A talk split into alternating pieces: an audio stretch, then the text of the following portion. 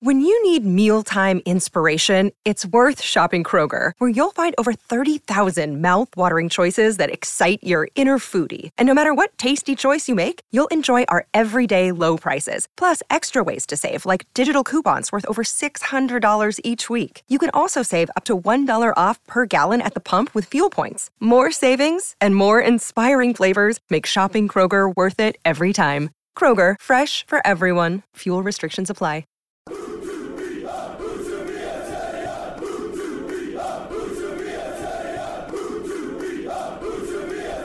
Hello, welcome to To Be a Terrier. Stephen Chicken here, joined by David Hartrick. How you doing, Dave? Uh, not too bad. I'm going to make the apology from the off. I'm a bit coffee and a bit snotty because I've got COVID yet again. I'm the reason it's still here, Steve. Yeah, uh, about the, the fifth time you've had it, isn't it? Yeah, I've had it an embarrassing amount of times. It's not. Fun. It's not good.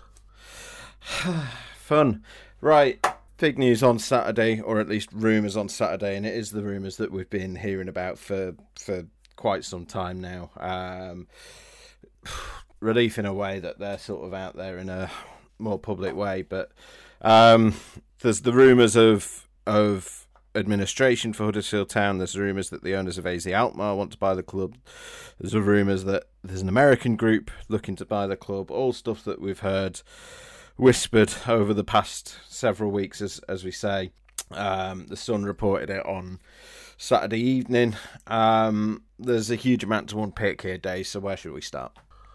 Uh, well, I think that the the report in the Sun was headlined by the fact the Dutch group were trying to buy it, so I think that's probably the obvious place to start. And the first thing to say is AZ Alkmaar are actually quite a well-run, efficient football club. You know, who are who are doing quite well and arguably slightly outperforming where they should be. But it does. It, there are sort of some rumours and there are some suggestions that they're sort of wanting to fold town into a bit of a multi-club model. We don't know the specific details, but there are there are sort of upsides and downsides to that, shall we say? But what do you feel about it? I think hard for me to say until we have something more concrete. Obviously, there's rival interested parties, um, then who knows which of them might end up taking over. Uh, I think this is just the first one that's actually had a name put to it. I wouldn't be that surprised knowing how these things go if one of the other parties were to were to make themselves known in the coming days. They may choose not to, but you know they might not be terribly happy. You would you would think that, that one party is being talked about in the media and, and another and they aren't. So we know that these things have a way of getting out as as they did on Saturday. Um, as you say, I think AZ have obviously they've been sort of up there um, in in the Dutch First Division. It's a, a league that I think, apart from your, your top two, is a pretty similar standard to the Championship. I think there's obvious benefits there uh, in terms of player sharing. Um, you know, you've got a league that's quite similar to the Championship. You know, we all love Carel Eiting, um, for instance, when he came in. Um, we like Yuta Nakayama, who'd come in from Holland. Um, so Town have had you know successes um, recruiting from from the Netherlands uh, in just the last couple of years, but. Um, and obviously, if you could get those players into a League One side, uh, all the better. But as you say, details are so thin on the ground at the moment. I think we'd need more detail about what their intentions would be, how how things would work, what what is their vision for the club, what are their ambitions, what level of funding would they give it. This is the thing with you know I've had people asking me why aren't you reporting the rumours, and for one thing, it's none of the official parties have you know have have gone on record with me, which makes it difficult. You're dealing with rumours, which are often contradictory with one another. Um, but obviously, once someone else comes out with it, it then makes it a conversation point, and at that point, we've sort of got nothing to lose by by talking about it. Not to mention, when you're talking about administration, there's potentially legalities there because if we report that they're looking at going into administration and then they don't, or that turns out to be untrue, or turns out to be misleading, potentially uh, I or the examiner can get sued for that. so just to just to sort of explain a little bit around that. Well, st- I mean, Steve, you can only deal in what's factual. That's that's the thing. And I know some people have said, "Why aren't the Examiner reporting the rumours?" And that's because you've just used the word rumours. You can't. Mm. there's nothing concrete there. There's nothing it's also worth saying that if Steve, if you reported every rumor, you would mm-hmm. get people saying, "Well, the Examiner will just print any old crap." Well, that's so it. If we printed win. every, if we printed every everything we'd heard on a sort of daily to weekly basis over the past few months, we'd never we'd never stop writing retractions and corrections um, because everything keeps changing and and you'd also stance... be banned from the football club. well, exactly, but you know it.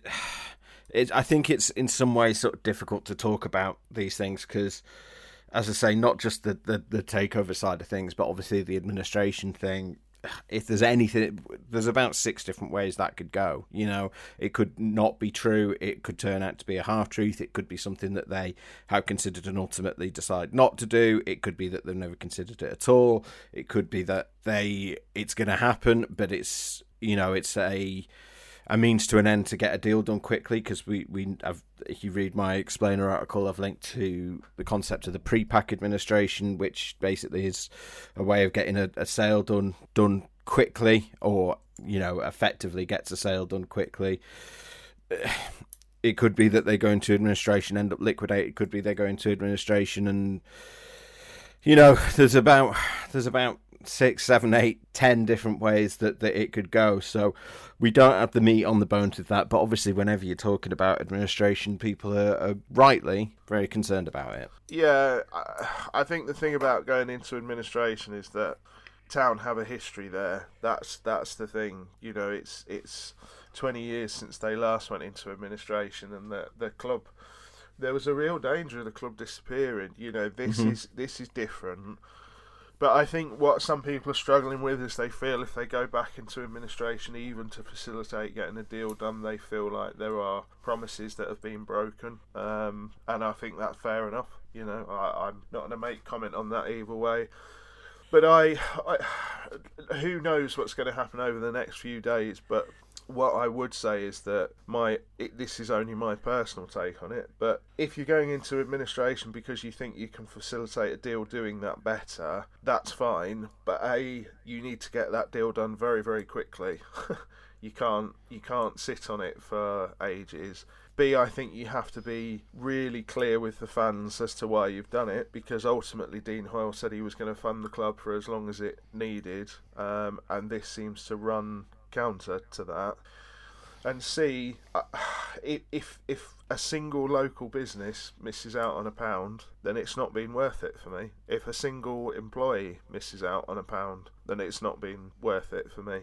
And I think we know the rumours are out there, and Steve, you're exactly right because if you went and put into print, you know, town are going to go into administration for definite, then obviously that can change the situation because suddenly all the town's creditors are lining up, knocking on the door, etc. So these are rumours at the moment, but I do think that it's yeah, it's it's a big. If they do do it, it's a big move and it's a big step, and it needs um, proper explanation and proper justification. To be frank. Yeah, and if whether it happen, you know, and if it doesn't ultimately happen, then I think at a certain point down the line, we need to get more clarity on on what exactly has happened, where the rumours have come from. You know all of these things. I think that will come in due course. You know, obviously, I've approached the club for comment on takeover stuff and administration stuff multiple times, and at this point, I know what the answer is going to be. I ask anyway because it's you know best practice, and you know you never know. You might you might get an answer different one day,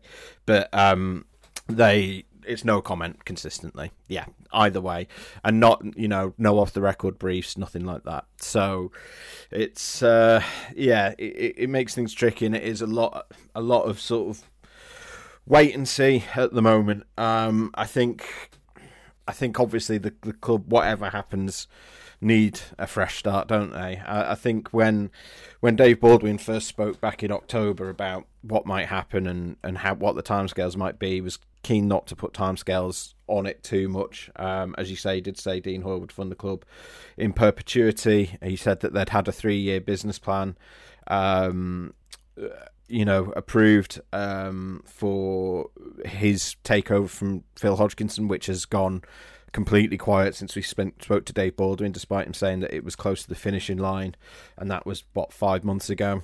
Um, I think at the time that the sort of the briefing was that they were looking for the right owners rather than a quick sale. Um, but things like rumours of administration make you think perhaps that priority might have changed. Obviously, ideally, you want to do both, um, but it, it, might be now that they they they just want to shift it on to, to someone else's hands. Um, but we'll, we'll need to wait and see. As I say, there's there's so many different ways it can play out, and we do need to wait and see. But we're at a point now where there's been such a vacuum in terms of the news that it's just sucking rumours in towards it. Things are clearly happening. You know, a lot of these rumours, we don't know if there's any basis in them, but we can point to the fact that we have had information from different sources along very similar lines yes. about various things. So it's clear that things are happening it needs to happen quickly at this point. You know, like there are there are. I think legitimately, the one thing we both want to say to fans is, like, legitimately, it's fine to be worried and have concerns about this. Mm-hmm. You know, that's that's the thing. It's administration is is a big thing. You know, there are genuine questions. Are the EFL just going to be all right if Town decide to move into administration just to facilitate a bit of a better deal? You know, that's a big risk in and of itself. Who knows? So, well, yeah, I mean, everyone's talking about the if they do it before. I think it's the fourth Thursday in March, I believe.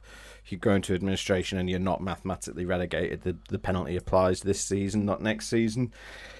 Uh, and. Uh, you know, uh, you can draw your own conclusions from that, given their current league position. But you know, are they, would the EFL actually take a dim view on that? Would they see that as a as a cynical yeah. move? You know, would they say no? You're getting it next season. You know, there is precedent for clubs that they've looked at in terms of transfer stuff and other things where they believe they have tried to game the system a little bit, where they have re they have looked at at the punishment, you know, and they have they have. Uh, so you know, as I said, to get back to the original point, it's perfectly legitimate to have questions and and worries about this, and that's that's absolutely fine. But yeah, we can only talk in absolutes on this podcast. We'd love to be able to.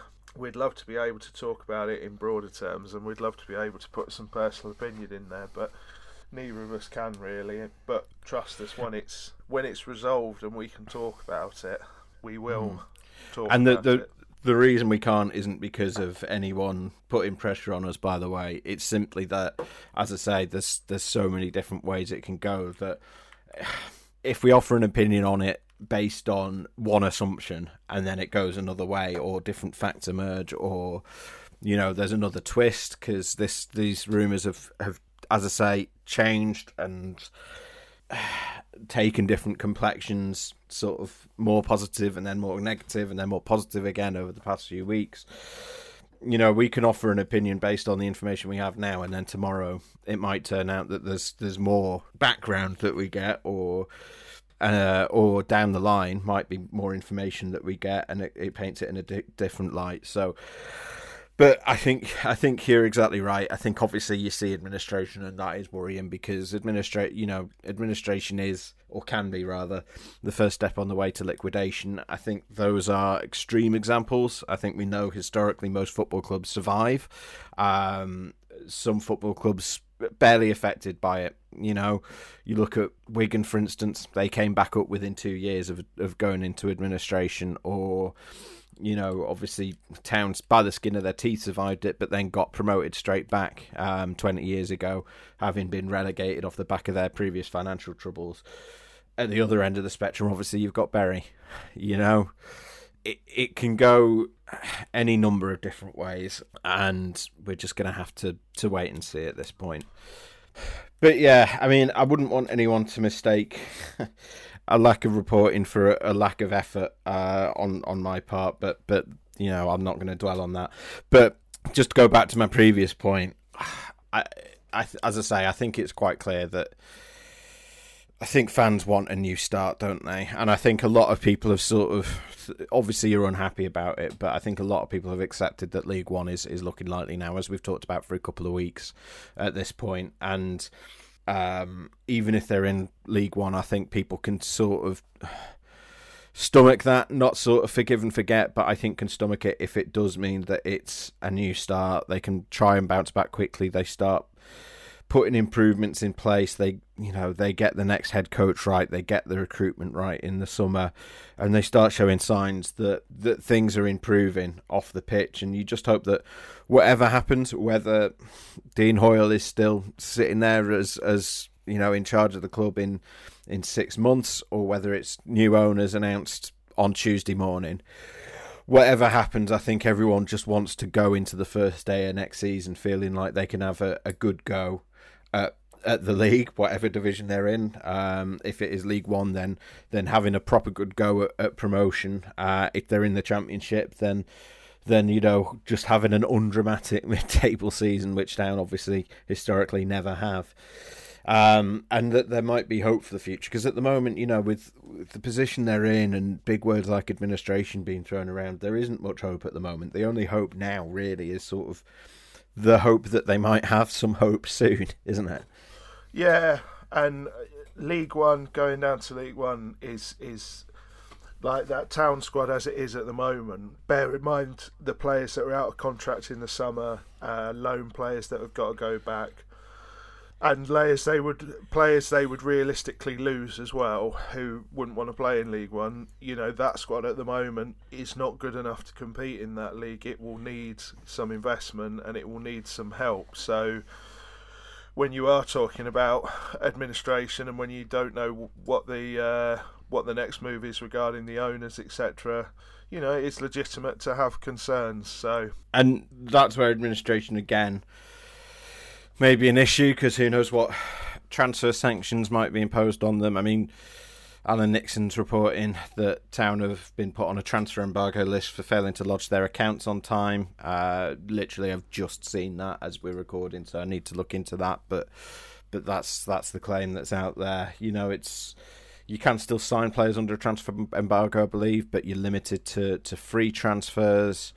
Um, so yeah, it's I don't know. There's just a lot of questions out there that we'd we'd love to be able to answer for people, um, but we're just not in a in a position to do that at the moment. Yeah, well, that's the thing, isn't it? We don't know what the future holds, and that's why I don't think it's just as cut and dry as you you can kind of just accept that if they go into administration, the deal gets done a lot quicker and everything's all right. You know, that's why legitimately I think you can you can raise questions about it these are these are big scary decisions really for football fans because they have no control over what is physically happening with the thing that they love and the thing they pour their time and attention and investment to. And it is like I say we just want to emphasize that it is perfectly legitimate to have these questions and worries because you know to to give you a peek behind the curtain me and Steve have exactly the same questions and worries to be frank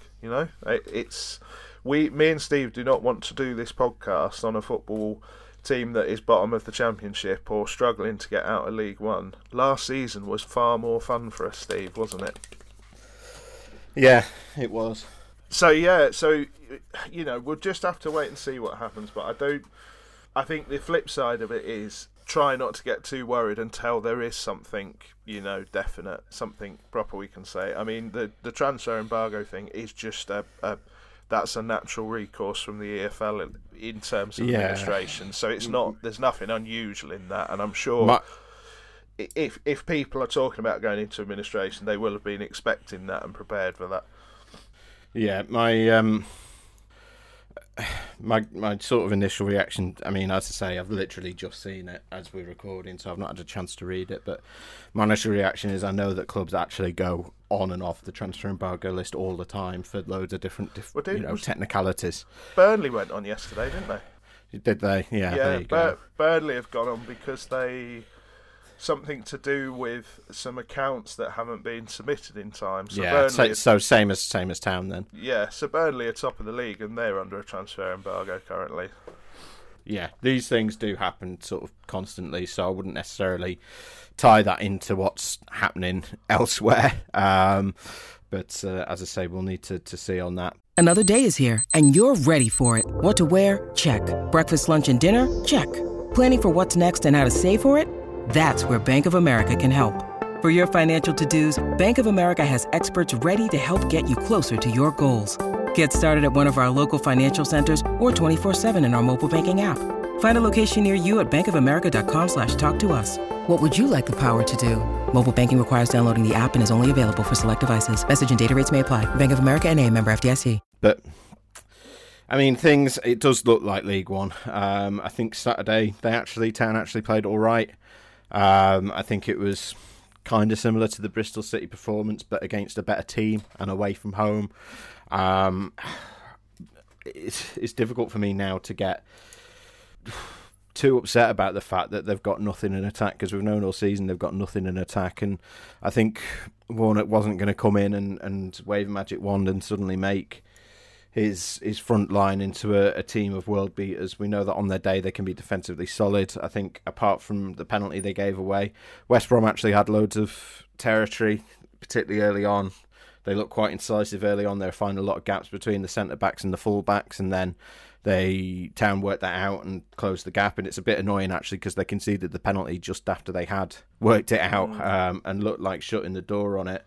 Um, and but I mean Thomas Vaclik didn't actually have a huge amount to do, but I think Town did sort of leave their comeback attempt a bit late. Um, we know that Carlos Corberán's sides will drop deep to defend the lead. Uh, I think it's fair to say, uh, and it was only really sort of 65 minutes onwards, 70 minutes onwards, that Town started to get a, a front foot in the game. They'd missed a chance through Tom Lees first half. Kasumu had a massive chance off a really good Waghorn ball. Um, but it, it, yeah, it's a shame they sort of left it so late to try and get that comeback going. And I know you've got thoughts on this, Dave. Yeah, I, I think I'm finding Warnock's management quite weird at the moment because I thought they approached the Bristol game like they were a mid-table side, and again were weirdly passive. And I know we can talk about creativity and the players at hand, but I don't I don't feel like he's throwing the kitchen sink at this at all. You know, three subs on Saturday in term uh, in terms of what I would class as or what you could you could certainly tactically dress as attacking subs and you know eight minutes to go was the first one of those. And it it just felt i know he changed the shape a couple of times but uh, like if it all feels like everybody's just sort of i wouldn't say given up but like draws are, are no good really. And it felt at times against bristol like they were almost content with the draw and didn't really take the shackles off until the very end and then against West Brom, I know West Brom are a good side and they're away from home, but I mean, I'm with you. I thought, I thought for quite a chunk of that game, Town were quite comfortable. I said to you, I messaged you during the game and said, weirdly, Town looked quite like Carlos Corberán's Town in that they they sort of they had that sort of back six, if you like, with the with the two mm-hmm. midfielders mm-hmm.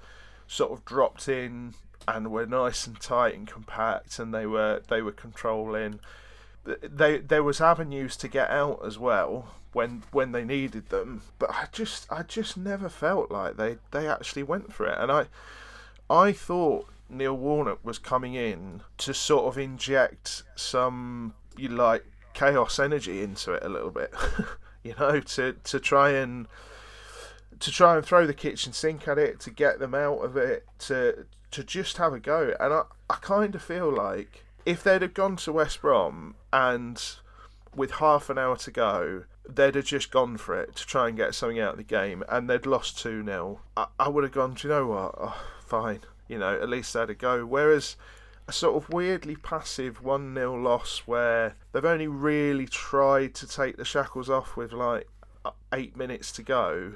Bear in mind they're in the bottom three. Bear in mind the gap is six points. Just felt weirdly resignation ish to me, you know.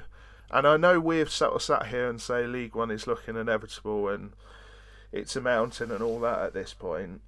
But by the same token, you'd sort of kind of you'd you'd want to see that maybe the players and the manager didn't feel like that. Like they were at least going to try and have a go. I know it's difficult, but I'm just not seeing it at the moment, Steve. I don't know if it's just me, but I just don't feel like they're they're rolling the dice at any point. And I mean, if you're not going to roll the dice at this point, you, you've you, the the tiny chance you had just isn't there, is it? it, it felt I'm I'm sort of halfway to towards you here. I think because I understand why against Bristol City the the priority was just keep a clean sheet because they'd just lost for two games four 0 and I know they need to win the home games, but I think in that context, keeping that door shut and giving the players confidence that they can actually see a game out and keep a clean sheet, I think was important. Not just sort of defensively, but to give them the confidence to attack in future games.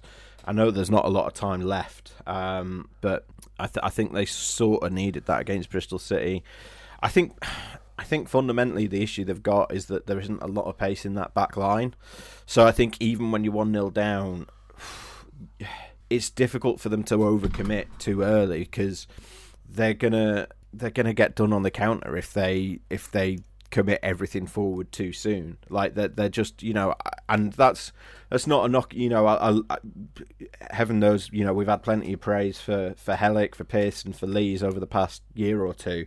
Um, for basically since they've, they've each been at the club, I think Josh Ruffels last couple of games has looked a lot more assured as well. He's he much better suits that sort of limited left back role where he's basically just there as a an old school left back to defend rather than a sort of a, a modern modern day full back who's expected to get forward a lot more and basically work as a winger half the time.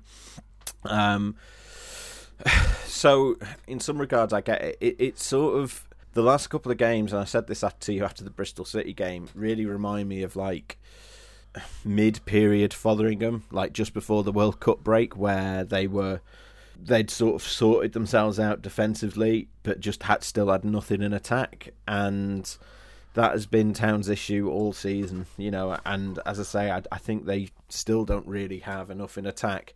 At the same time, you know, I think putting Joe Hungbo on with a minute to go does feel a bit weird when he is one player who you think can go and do that and go and go and get you a goal. Um, mm.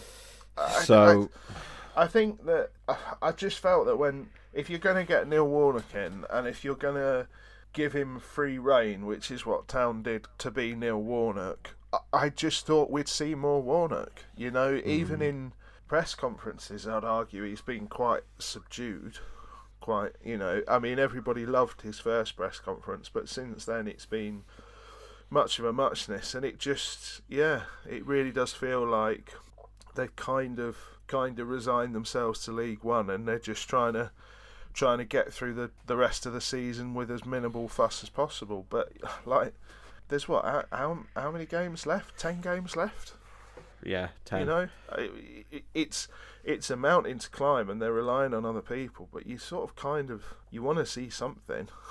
And the and those other people sort of did them that favour on Saturday. Yeah. Even if they'd got a point, it would have chipped away at it slightly because all of the bottom four ended up losing on the day. Um, so Well, for for context, that point would have put them on 33, so five points behind Cardiff. So it's it's two wins. Now I know that sounds a hell of a lot, but with that goal difference at the moment, you know they're and the games. and the fact that they're playing Cardiff. yeah, uh, they're, they're three games away from Cardiff, so it would have put them two games away from Cardiff. So, but it just I don't know. As I said, it just felt so passive, and it just sort of notice noticeably to me. And I know you can only work with the personnel you've got at hand, but I mean, even at one point, I would sort of advocate why don't you just I don't know stick Helik up top to just sharpen his elbows and try try and He win effectively did in the last five minutes. Yeah. But you've got to you've got to give yourself a proper chance of it, and I just you know you you've got to look at it with 20, 25 minutes to go, haven't you? You you've got to give yourself a run up, and yeah, I just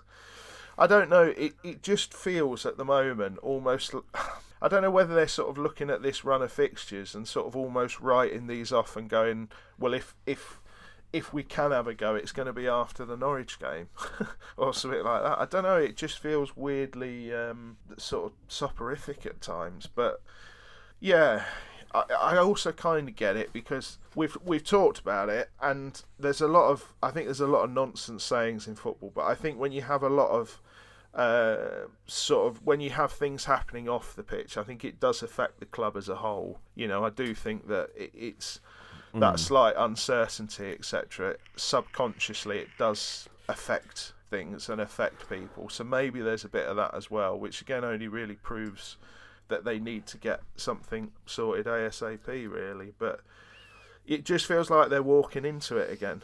And I, I, I thought the whole point of getting Warnock in was that they were going to try and fight against it and, you know, kick up a bit of a fuss and, if nothing else, kick some legs and, you know, push some people over. And it just doesn't even feel like that's there at the minute.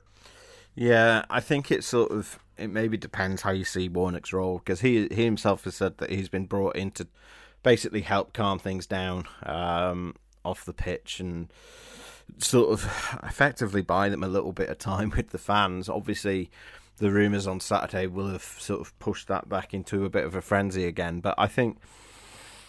And he's also said that he he sees no value at this point in, in putting a rocket up the players, and you know, heaven knows Neil Warnock is not generally against doing that, but I think he's come in and seen the squad he's got and and the issues they've had, and sort of thought, well, we can only do our best with this. There's no point in sort of asking them to suddenly become a team that's going to beat half the top half.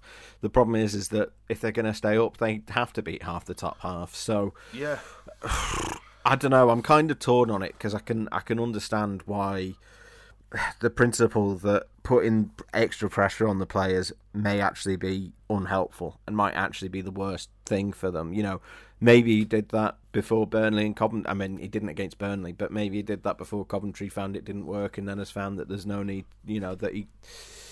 Uh, that it's actually counterproductive. Who knows? You know, he's he's quite guarded about conversations that he has with players. You know, Warnock will be will offer offer an honest view on pretty much anything, but whenever you ask him about what he said to the players, his response is always he'll hint at it, but he'll generally say, "Well, that's that's for the dressing room. That's for me to know, really." Mm. So I, just, I think we had the Birmingham game where we saw a lot of things and they got the win and yeah you know they were a bit lucky but we were all like well that's exactly what they needed to kick on but then we've had Burnley Coventry Bristol West Brom and I just I don't see any of Warnock's personality in the team at the moment I don't I don't see any of it, and that is what I'm struggling with a little bit. And I know, you know, I know he's not had loads and loads of time with him. He's not had months and months with him. But I just thought at this point, you know, we we would see a little bit of that personality in the side, and I just it may be there and I'm missing it, Steve. Who knows? But uh, I'm I'm just not seeing it, and I think there's a home game this week against Norwich, who are a good side, but they are very beatable. They are very up and down. You know, as yeah, they, they are. On, on Sunday. They they the thing about Norwich is if you, I hate like I'm going to fall into cliches here, Steve. But do you remember Wenger's Arsenal where everybody worked out if you spent the first 10 15 minutes kicking them you could beat them basically norwich are a little bit like that you know, I hate to be a bit proper football man about it, but they've got quite a few players that if you if you get on top of them early, you you take them out of the game, and it'll be interesting. They're a good side, and they they're a typical Wagner side in that you know shape is everything and system is everything, but they are beatable. You, they are beatable, you know. Particular, they're particularly soft at the back as well. I would say.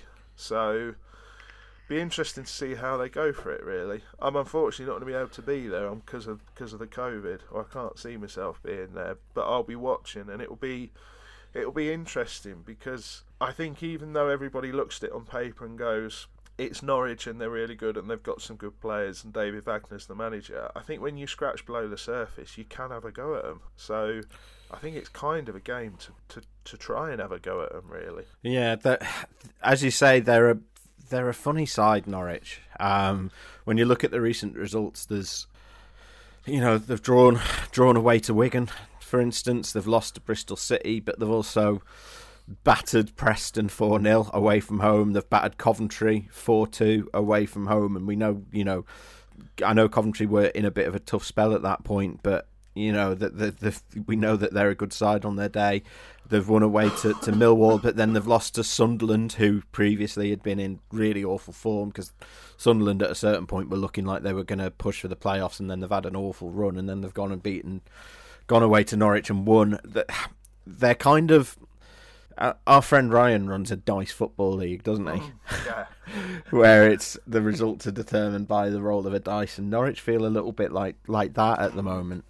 Um, I think if the if Town are showing any Warnock personality, I think it has been sort of at the back over the past couple of games. As I say, I think Bristol City had had some quite big chances that they, they let slip by, but I think Town overall deserved the clean sheet, particularly with Vaclik playing well. You know, I, and and then as I say, West Brom for all their possession and territory, particularly early on in the first half. I can't remember too many sort of massive chances they had, and the, the, the, winning goal they got was only through a penalty that I think Warnock was quite disgusted that they, they gave away in the first place. I'm sort of I think Pearson had to make a challenge there. I, I'm but my I think it was a clumsy tackle, and he can do better but I can also understand why he maybe felt he was in a position where he had to just make a challenge and hope for the best. Um, kind of, so kind of wasn't a challenge. It was kind of fell into him. It was. Uh, it, it, I I don't quite know what he was doing, but I'm with you. I think he he tried to do something, but I think he had a couple of options and didn't choose any of them. yeah. So you know they they went they are go they're doing the man for man thing. I don't know if people sort of pay attention to what they're doing off the ball, but they are very closely man for man. It is like Carlos in his first season at Town, and yeah. and I, I, remember we said that season the only other team that were doing it was Neil Warnock's Middlesbrough, mm. um, and that's why you ended up with those issues early on where there was that massive gap between the centre backs and the full backs at times because West Brom would pull the full backs wide and then they'd just send a runner down into that massive gap, and then Town actually figured it out. You know, I think we saw, I think saw Josh Koroma playing more as a right back than as a, a, winger in that game, to be honest. And obviously Ben Jackson was was doing the same on the other side. So I think there's there there are Warnock traits in there. I think Helik and and Lees um, have been better the past couple of games as well, particularly. Well, Lees had that nightmare, didn't he, against Coventry? Uh, let's be honest, and then um, as did Helik. And sorry, Lees had a nightmare against Burnley, didn't he? And then yeah. Had a nightmare against Coventry. Mm. Um, but they've both been a lot better the last couple of games. I think Jonathan Hogg has done a really good job with his man marking. John Swift, one of the most dangerous attack midfielders in the Championship, I think had a relatively quiet game. Uh, other than that, that early spell of pressure, uh, which I think speaks well of, of the job that Hoggy did. But as you say, in attack, we've they've just got nothing. But that's that's been the case for a long time. Maybe now, I wouldn't be surprised if Warnock's attitude was like try and just get a point away from home because even just getting to a point, um, I think is, I think even let's be honest, last season we were saying any points away from home were fine. I think a point per game away in the championship is a perfectly acceptable return. But they, they need to win the home games, and obviously, you know, Norwich is one of them. Um, and I think there is a line. I, will I'll be honest. I have thought a few times. I don't think Warnock. I don't think Mark Fotheringham would have got away with saying some of the things Neil Warnock has said, but Warnock gets away with them because he's Warnock. You know, imagine if Fotheringham were saying, "I don't think we've got a chance of staying up because we're not scored yeah. in four games." Yeah. You know, but but Warnock can say that, and people just accept it as him being honest and straightforward. You know, yeah. he's also you know he's also not been shy about criticising players at times. And again, I think if Fotheringham had done that, um, people would be saying he's throwing them under the bus. But but Warnock is Warnock. You know what you're getting. You know he's going to do that, so people sort of accept it. Um, but yeah, I don't know. I, I've sort of I'm not. It's not to say I've checked out. I'm still interested in the games. Uh, I still would like them to to to stay up. Obviously, ideally, um, but I've sort of after the Coventry game, as we talked about last week, sort of reconciled myself to the fact that I think they they probably are going down, and it feels like Warnock is there too, and I I I again sort of torn between thinking that is fair enough and thinking but do you need to be a bit more spirited than that. I don't know. I think I, I I just think from the fans' point of view, with everything else that's going on, I just think being a bit more spirited could go a long way, really, on the pitch. Because I just I think town fans would forgive a town team losing 2 0 to Norwich if they came away thinking they've thrown everything at it, you know, and they've just picked us off on the break because they're a good side. But we've had a really good go at trying to pick three points up at home. Um, yeah. But, you know, like the Bristol game, I just didn't feel like that at any point, Steve. And it was, it's a strange club at the moment because there feels like there's a lot of feels like everything's up in the air. It feels like that's reflected on the pitch somewhat. It feels, to be frank, it feels like that's reflected in the dugout as well. Um, so it's just it's a strange club to talk about at the moment. It's a strange club to be a fan of. We appreciate. It's a strange club to analyse because you know, I'd love to be sort of picking stuff out tactically or really digging into some stats and stuff, but I, I can't tell you anything you can't see with your own two eyes at the minute. you know, there's there's very little beyond what the, the very very obvious there. So, yeah, here's hoping we get some some sort of definitive news soon and everybody can click into another gear because at the moment everybody feels like they're kind of stuck in neutral. Yeah, yeah, it'd be nice to get to get something, some clarity over the, the next few days, but we'll have to wait and see. Um, cool. What what you recommended for music, Dave? Uh, I'm gonna struggle here because I've done nothing but lie in bed and cough. Yeah, um, but I, I've, I've go on. I've uh, I on BBC Sounds, the good old BBC, an institution I love and cherish, and very much support their presenters having views if they want to have views. Uh, have put uh, I think six series of the Shuttleworths and some of some other of John Shuttleworth's various podcasts and shows up there. So I've just been sat there trying to working my way through them, having a little chuckle because they're just nice and gentle and occasionally funny. And when you got COVID, that goes a long way. cool. Yeah, I've I've not listened to anything this week, so I don't know. Well, go and listen to the Shuttleworths. Yeah, there you go. All right, cheers, Dave. Uh, and yeah, hopefully we can. If there is if there is other news later this week, then maybe we'll jump on and, and talk about it. But uh, yeah, keep an eye on on the website in the meantime. And something else to mention because I keep forgetting, uh, I'm doing the big sleep out uh, next weekend, uh, next Friday night. So that's the uh, what's that? The twenty third, twenty fourth, Friday the twenty fourth of February. Uh, not just me, obviously. It's uh, a load of other people have volunteered to do it as well. It's an annual thing for the club where people can go and have a, a sleep in the, the John Smith Stadium, which is designed to raise awareness for for homeless charities um, and and you know other organisations. We're raising money for Town Foundation and local homeless charities as well, um, and and uh, anti poverty charities if you want to donate, thank you to everyone who has donated so far. Uh, I am going to shout out everyone who has. Um, so, Mark Bradley, Ed Smith, Tom Neal, Vanessa Adams, uh, and someone called Alexandra Chicken, who may or may not have given birth to me. Uh, thank you to all of you for, for your donations. If you would also like to donate, whether that's a fiver or or something more, uh, you can go to tiny.cc forward slash chicken sleep. That's tiny.cc forward slash chicken sleep. Uh, and we I've set a target as five hundred pounds. We're currently on four hundred and ten.